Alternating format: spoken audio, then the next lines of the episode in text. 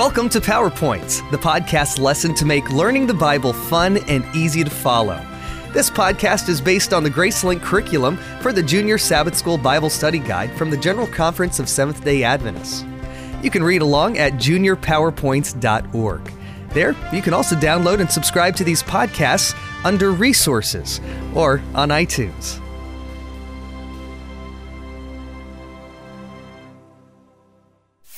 Lesson 7 Man Overboard. Have you ever been in a situation in which all you wanted was to be full, warm, and dry? Paul and his shipmates were, but Paul knew someone had to make the first move. So, even though he was a prisoner, he did. After the ship ran aground, the centurion ordered everyone off. Along with the other men, Paul clung to pieces of the ship and they were washed ashore.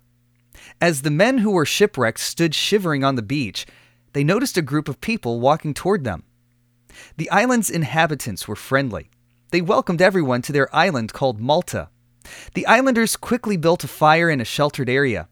Paul, helpful as usual in spite of the cold and wet, helped gather kindling wood. As he threw his bundle in the fire, a poisonous snake struck him and hung on to his hand. The islanders jumped back. One of them declared that Paul must be a murderer because even though he escaped the sea, justice would not allow him to live. When Paul brushed off the snake and it fell into the fire, they told him that his hand would swell up or that he would die soon. But contrary to their expectations, Paul just smiled as he continued to warm himself by the fire.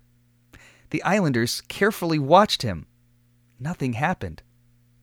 When their predictions didn't come true, they agreed loudly among themselves that he must be a god.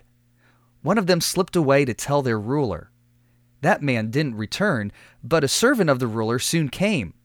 He invited Paul to the home of a man named Publius, who was the top authority on the island of Malta. Publius graciously welcomed Paul. His servants brought a wonderful meal to the guests. Paul ate well and started to get his appetite back.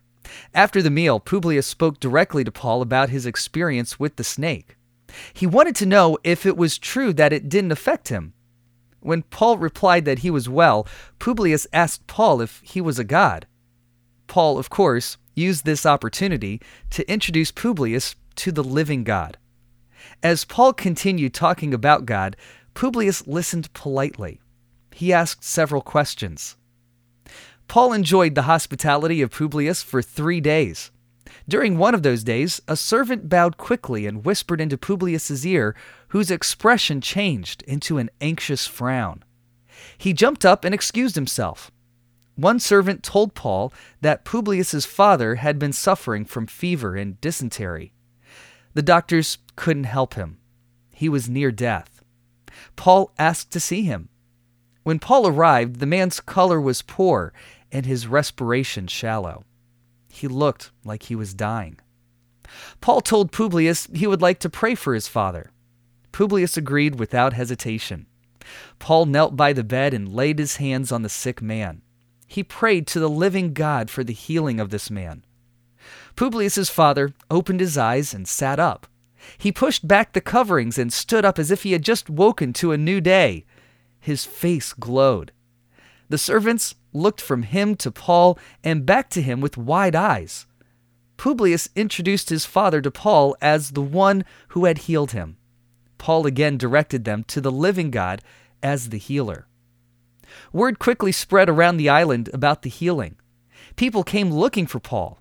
By the time Paul and the men with whom he had sailed were ready to leave, three months later, many other sick people had been healed, and almost everyone had heard the gospel of Jesus Christ.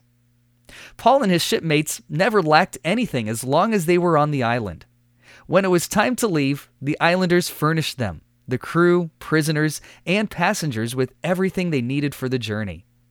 The example of Paul serving the people of Malta in spite of his prisoner status and poor health is evidence to the fact that we can serve God and others regardless of our circumstances.